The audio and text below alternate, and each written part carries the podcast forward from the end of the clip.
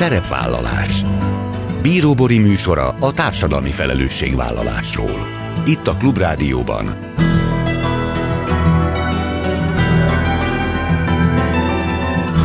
Szerepvállalás Jó napot kívánok! Bíróbori köszönti Önöket! Adásainkban hétről hétre példákat hozunk arra, hogy egy-egy cég vagy intézmény, netán magánszemély milyen formában, milyen eszközökkel járul hozzá anyagi gondok, társadalmi problémák orvoslásához, az életminőség javításához, a fenntartható fejlődéshez. Így módon is kifejezve, hogy felelősséget érez azért a környezetért, amelyben él és dolgozik.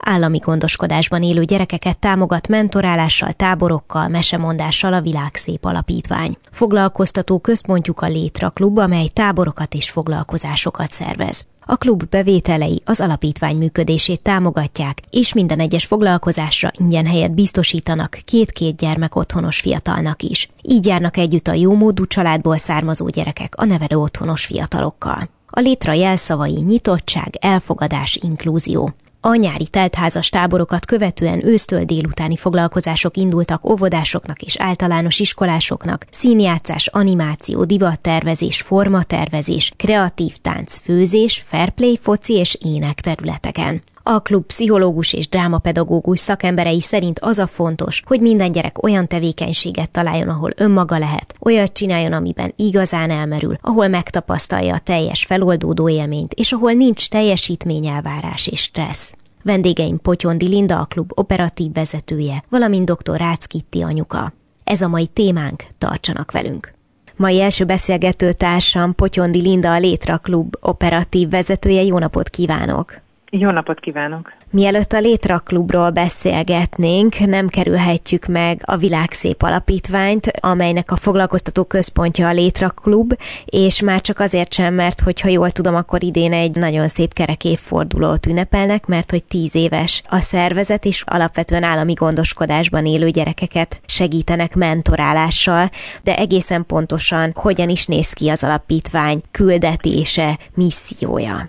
Igen, ez így van. A Létra Klub a Világszép Alapítványnak az egyik kezdeményezése, és alapvetően a Világszép Alapítvány tíz éve azért jött létre, hogy a, az állami gondoskodásban élő gyerekeket segítse, méghozzá oly módon, hogy nekik is megmutassa azt, hogy az élet lehetőségekkel teli, és hogy számukra is vannak nyitott ajtók, és segítse őket ezeknek az ajtóknak a kinyitásában. Az alapítványnak alapvetően ilyen felépülő programrendszere van, ami azt jelenti, hogy tíz évvel ezelőtt gyermekotthonokban történő meséléssel és táborosztatással kezdődött a tevékenység és aztán ez fokozatosan tágult, és aztán a, a mentorálás például pár évvel ezelőtt lépett be a, a Világszép Alapítványnak az életébe, ahol egy önkéntes mentorprogramra épülve segítjük az állami gondoskodásban élő gyerekeket, tehát egy mentor kap egy gyereket, és ő neki segít. De van, van nekünk, ahogy mondtam, mesélésünk, van táboroztatásunk, van most már egy óvodánk, és a Létra Klub egy viszonylag friss kezdeményezés egyébként,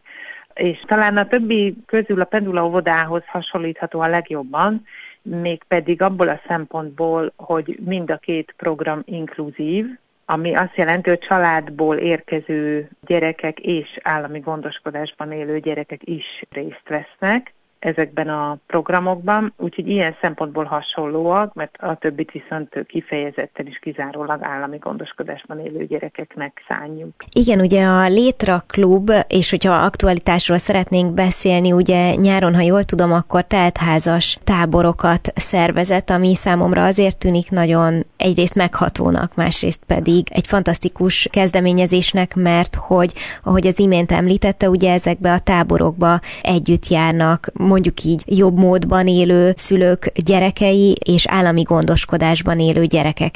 És nem tudom, hogy ma Magyarországon ez mennyire általános jelenség.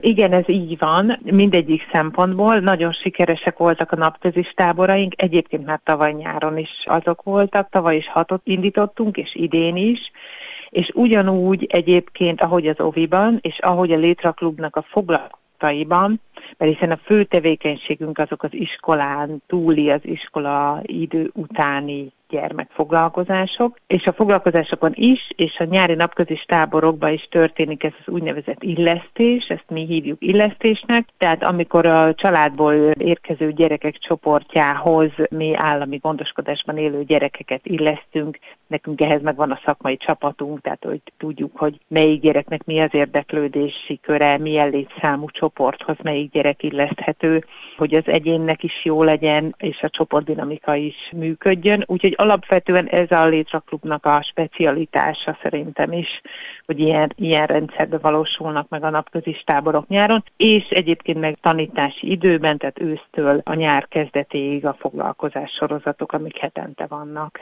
Hogyha már így az illeszkedés szót használta, akkor ha jól tudom, akkor olyan módon is kapcsolódik, vagy illeszkedik egymáshoz az állami gondoskodásban élő gyerekek és a jobb módú családokból érkező gyerekek története vagy élete, hogy ugye abból a bevételből, ami, ami a klubba érkezik, támogatják az alapítvány működését, tehát azt jelenti, hogy a gyermekotthonos fiatalok ingyen vehetnek részt a táborokban. Ez pontosan ezt jelenti, igen. Tehát, hogy nyilván minden inkluzív szolgáltatásunk úgy néz ki, hogy a családból jövő gyerek fizet érte, és az állami gondoskodásban élő nem fizet érte, hiszen nem is tudna, hanem az alapítvány fizeti be tulajdonképpen erre a programra. És ez azért is nagyon fontos, mert hogy a, azokat a programokat, amik nem inkluzív jellegű programok, vagy struktúrájú programok, azoknak a megszervezése az bizony elég sok pénzbe kerül, és pont pontosan ezekből a bevételekből tud megvalósulni, vagy tud létrejönni annak a támogatása, mint ahogy például a Létraklubot bérbe is lehet venni, és azt is a Világszép Alapítvány arra fordítja a bérleti díjat, az abból befolyó összeget, hogy a többi programját, a többi projektjét támogassa vele. Hogyan kell elképzelni az inkluzív foglalkozásokat, és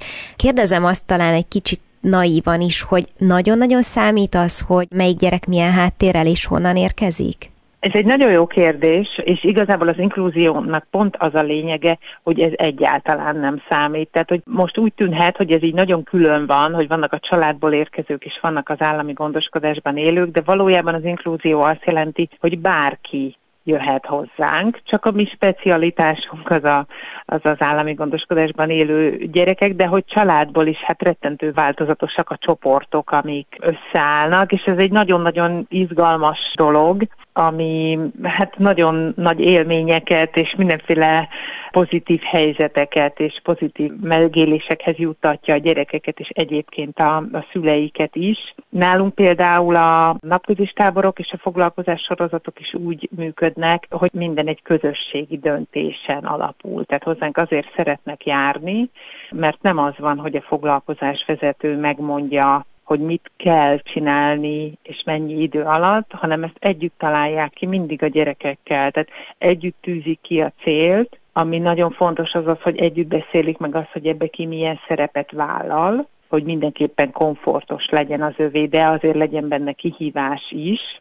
Ugye nagyon fontos a fejlődés, a Létraklub egyik értéke, és egészen annyira közösségi, hogy a szabályokat is közösen alkotják meg. Tehát nálunk általában az első foglalkozáson a tábor első napján délelőtt az van, hogy leülnek és együtt létrehoznak egy keretrendszert, amiben a gyerekekből csodálatosan jönnek ki olyan szabályok, bár talán nem ez a legjobb szó, amiket ők kérnek, hogy ők szeretnének ehhez igazodni. Tehát nem mi mondjuk azt, hogy nem tudom, ne legyen káromkodás, hanem kvázi ők kérik egymástól. Egyébként, hát, igen, bocsánat. a megállapodások. Bocsánat. Csak azt akartunk kérdezni, hogy milyen korú gyerekekről beszélünk egyébként? A foglalkozás sorozatok, mert ugye az a fő váza a Létraklubnak, amik, amik ősszel kezdődnek, ott 3-tól 15 éves korig igazából mindenféle korosztálynak kínálunk valamit. Amelyik korosztálynak talán a legtöbbet az a 8 és a 12 közötti korosztály, a legtöbb, legtöbb féle foglalkozást. Egyébként szerintem ez is elég fontos, hogy azért nálunk nem a szokásos foglalkozások vannak, tehát hogy nálunk van divattervezés, van gasztróműhely gyerekeknek, fair play foci, ahol szintén nagyon fontos a közös szabályalkotás, animáció és fotózás, mesés színjátszás, és sorolhatnám, tehát hogy nagyon nagyon különlegesek a foglalkozásaink. Tehát, hogy 3-tól 15 éves korig ez a foglalkozásokon van, és a napközis táborban pedig 8 és 13 között, tehát ott egy kicsit szűkebb a kínálat. Én még így a klubbal kapcsolatban azt olvastam, hogy egy fontos szempont az, hogy valami fajta olyan tevékenységet találjanak itt a gyerekek, ahol mindenki önmaga lehet. És én ezt azért húznám alá, mert általában jöjjön akármilyen intézményi keretek közül egy gyerek, azért nagyon sokszor azt tapasztaljuk, hogy így meg vannak kijelölve az irányok, a dobozok, hogy ez jó, ez nem jó, ezt csináld, vagy azt ne csináld. Szóval, hogy kevés a lehetőség, és persze nyilván nagyon számít a családi háttér, de hogy olyan szempontból azért elmondható talán, hogy viszonylag kevés a gyerekek lehetősége arra, hogy sok mindent kipróbáljanak, hogy igazán rálejjenek azokra a tevékenységekre, amik számukra örömet okoznak. És az imént említette, hogy azért itt ugye kilépnek a klasszikus tábori keretek közül. Azért emelném ki ezt a mindenki önmaga lehet, mert talán ez egy fontos szempont azon az úton, ahol, ahol a gyerekek felnőnek, ahol előbb-utóbb vagy reményeink szerint boldog felnőttek lesznek belőlük, hogy minél hamarabb rátaláljanak tényleg olyan élményekre, olyan lehetőségekre, amelyekre egyébként lehet, hogy nem nyitna ajtót a világ. Igen, ez pontosan így van. Egyébként nagyon örülök, hogy elhangzott az élmény szó, mert az is a Létraklubnak az egyik értéke, és nagyon-nagyon fontos számunkra. Szerintem itt a kulcs az ott van, hogy bármilyen foglalkozást is választ nálunk, ugye érdeklődési körének megfelelően a gyermek, az minden foglalkozásunkról elmondható, hogy azzal párhuzamosan, hogy azzal foglalkozik, abban elmerül, abban fejlődik. Minden egyes esetben, ezt a visszajelzésekből is tudjuk, mindenféle szociális kompetencia fejlesztés egyszerűen megtörténik, mert olyanok a foglalkozásvezetőink, mert úgy építenek közösséget, úgy szólnak a gyerekhez, úgy gyakorolják a csoportdinamikát. Tehát, hogy mi nagyon sok olyan visszajelzést kapunk, hogy, hogy a gyerek bátrabb lett, nyíltabb lett, jobban barátkozik, nagyobb lett az önbizalma, Eddig soha nem lépett fel a tanévvégi iskolai műsoron, most meg önként jelentkezett, hogy szeretne szerepelni. És számos ilyen visszajelzésünk van, és ez fantasztikus érzés nekünk is, mert hogy tulajdonképpen itt van a nagy eredmény. Tehát azt mi örülünk, hogyha élményt adhatunk, örülünk, hogyha valamiben kiteljesedhet, valamit szeret csinálni, és azt csinálja, de hogy ő e közben a személyisége, tovább megyek az, hogy ő mondjuk milyen emberré válik, az is kiteljesedik, ott is önmaga lehet, megtalálja önmagát, jól érzi magát a bőrében, az tényleg egy, egy non plus ultra. Hát igen, és ugye azt beszéltük, hogy nem feltétlenül, sőt nem, nem érdemes különbséget tenni ilyen szempontból, hogy melyik gyerek milyen háttérből érkezik, de talán ezek a lehetőségek, amiket említett, ezek azért jóval kevesebbszer adódnak az állami gondoskodásban élő gyerekek számára. Hát inkább úgy mondanám, hogy biztos, hogy nem. Tehát, hogy ott tényleg minden segítség elkél, minden támogatás elkél, és hogyha ő úgy tudja magát jól érezni, úgy tud kiteljesedni, hogy mondjuk ezt egy közösségben teszi meg, ne adj Isten nem egy homogén közösségbe, hanem új embereket, új barátokat, új gyerekeket megismerve és velük együtt. Szóval én hiszek abban, hogy, hogy ez felejthetetlen élmény lesz a számukra, és szervesen beépül a személyiségükbe. Ősszel is indulnak foglalkozások, úgyhogy érdemes keresni a Világszép Alapítványt és a Létra Klubot is. Utóbbi operatív vezetőjével, Potyondi Lindával beszélgettem. Köszönöm szépen, hogy itt volt velünk. Én is köszönöm szépen. Szerepvállalás. Folytatjuk, és továbbra is a Létra Klubról beszélgetünk, a telefonnál pedig szeretettel köszöntöm dr. Rácz Kitti anyukát. Jó napot kívánok! Jó napot kívánok! Nekem megtiszteltetés a megkeresés. Mert hogy van két gyermeke, egy hét és egy nyolc és fél éves, és a nagyobbik már többször is járt mind táborokban, mind pedig foglalkozásokon, amelyeket a Létra Klub szervezett, és ugye a műsor első felében kaptunk egy kis betekintést arról, hogy miről is szól ez a klub, és hogy hogyan kapcsolódik a Világszép Alapítvány munkájához. Én viszont nagyon szerettem volna megmutatni azt, és betekintést adni a hallgatóknak, hogy hogyan éli meg egy szülő ezeket a foglalkozásokat és ezeket a táborokat, mit jelent szülőként, családként, és persze hát a legfontosabb, hogy gyerekként részt venni ezeken a foglalkozásokon és a táborokban, és azt hiszem, hogy találtunk egy autentikus szemét, több élménnyel is gazdagodtak, mert többször is jártak már a táborokban és a foglalkozásokon. Hogyan kezdődött a kapcsolat?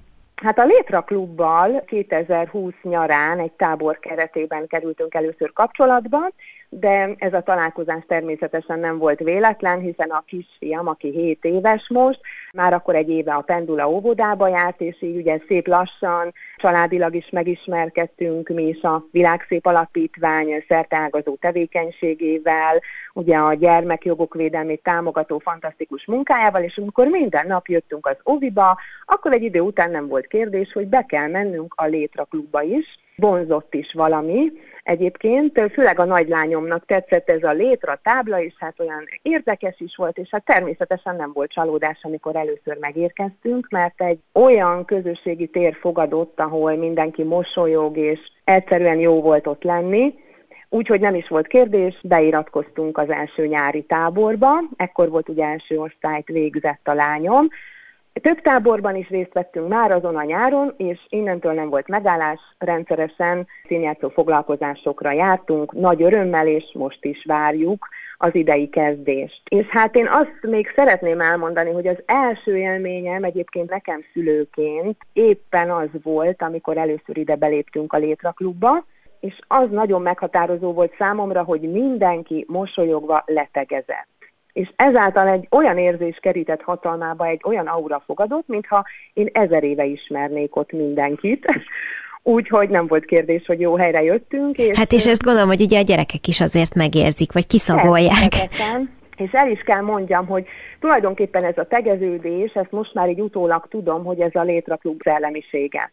Gyakorlatilag itt két dolgot nagyon szeretnék elmondani, amit így szülőként tapasztalásom. Az első és legfontosabb az, hogy a gyerekemnek mindig csillog a szeme, amikor elsőként onnan kijöttünk, akkor az volt az első mondata, hogy hú, anya, de kár, hogy vége, és mindig csillogó szemmel vártuk a következő foglalkozást is, és a másik nagyon fontos tapasztalásom, hogy ezeken a létraklubos foglalkozásokon a mentorok egyenrangú félként kezelik a gyerekeket. Tehát itt is megvan, hogy a felnőtt instruál, a gyerek egy instruált fél marad, ugyanakkor mégsem az a klasszikus felnőtt-gyerek kapcsolat van és volt itt jelen, hanem egy valódi partnerek. Tehát a gyerek nem a kicsi, a felnőtt nem a nagy, hanem itt önkéntelenül is kialakult már az első perctől egy olyan kölcsönös tisztelet, amely végig kísérte a létraklubos foglalkozásokat, meg táborokat, annak minden percét, úgyhogy bátran kimerem jelenteni, hogy emiatt a legklasszabb helyek egyike a világon, és meggyőződésem, hogy ez az egyenrangú partneri viszony, ami már ugye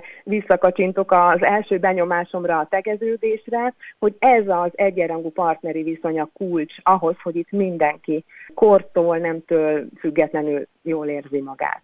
Na már most, hogyha ugye partnerekről vagy egyenrangú felekről beszélünk, akkor ehhez azért elég jól illeszthető ugye az az alaphozzáállás, vagy az, a, az az alapküldetés, amely szerint ezekbe a táborokba és foglalkozásokra együtt járnak jobb módú gyerekek, jobb módú családokból Igen. érkező gyerekek és állami gondoskodásban élők, ami azért nem egy túl gyakori jelenség.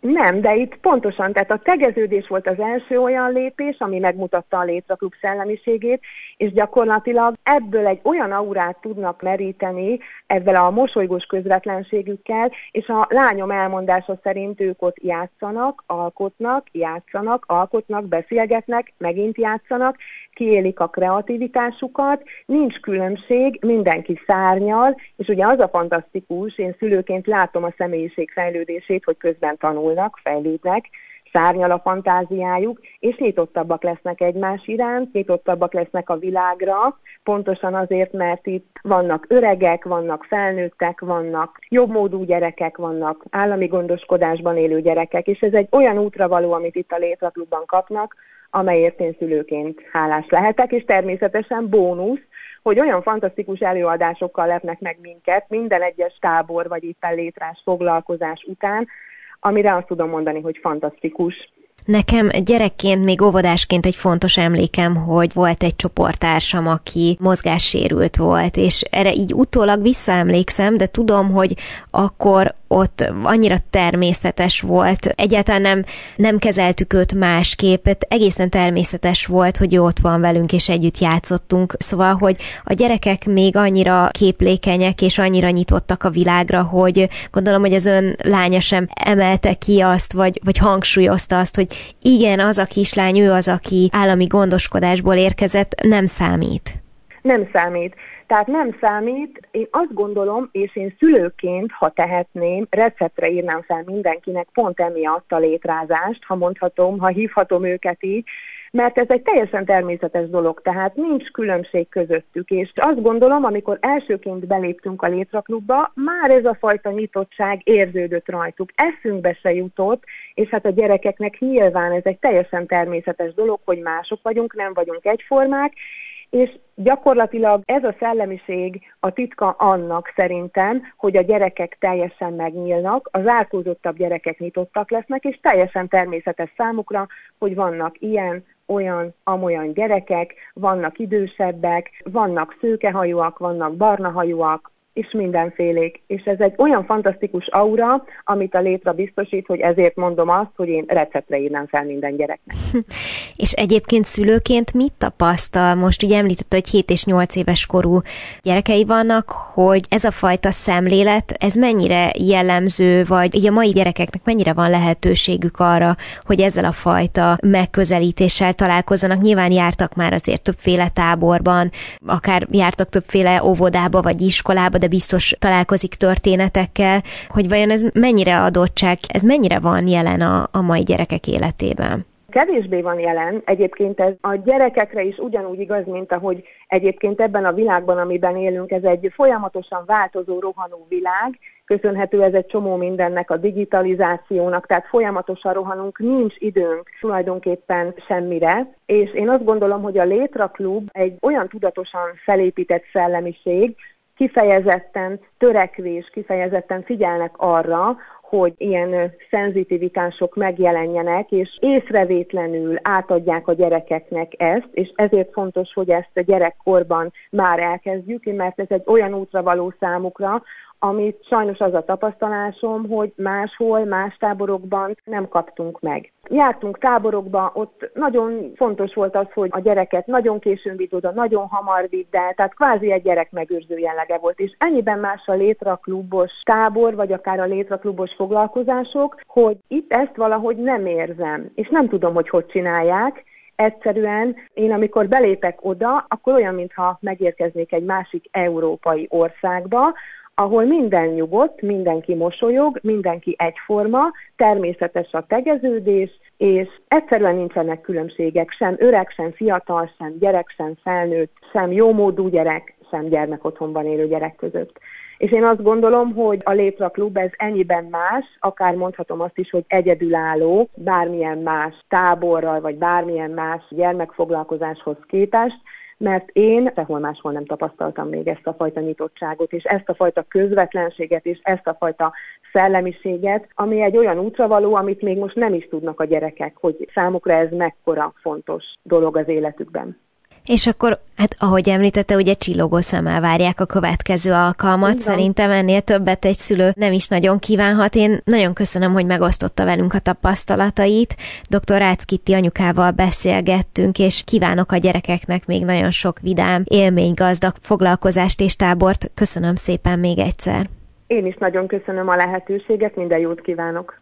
Ennyi fért a mai műsorba, legközelebb jövő héten szombaton 18 órakor jelentkezem. Ha még nem tették, kövessenek minket közösségi oldalainkon, a Facebookon, az Instagramon és a YouTube-on. Ha bármiről lemaradtak volna az adást pénteken 14 órakor ismételjük, de a Klubrádió weboldalán bármikor vissza tudják hallgatni. És ne felejtsék, tart a Klubrádió túlélési gyakorlata. Amennyiben tehetik, kérjük, hogy támogassák a munkánkat. Köszönöm, hogy velem tartottak, további kellemes online rádiózást kívánok. Bíró Borit hallották. Szerepvállalás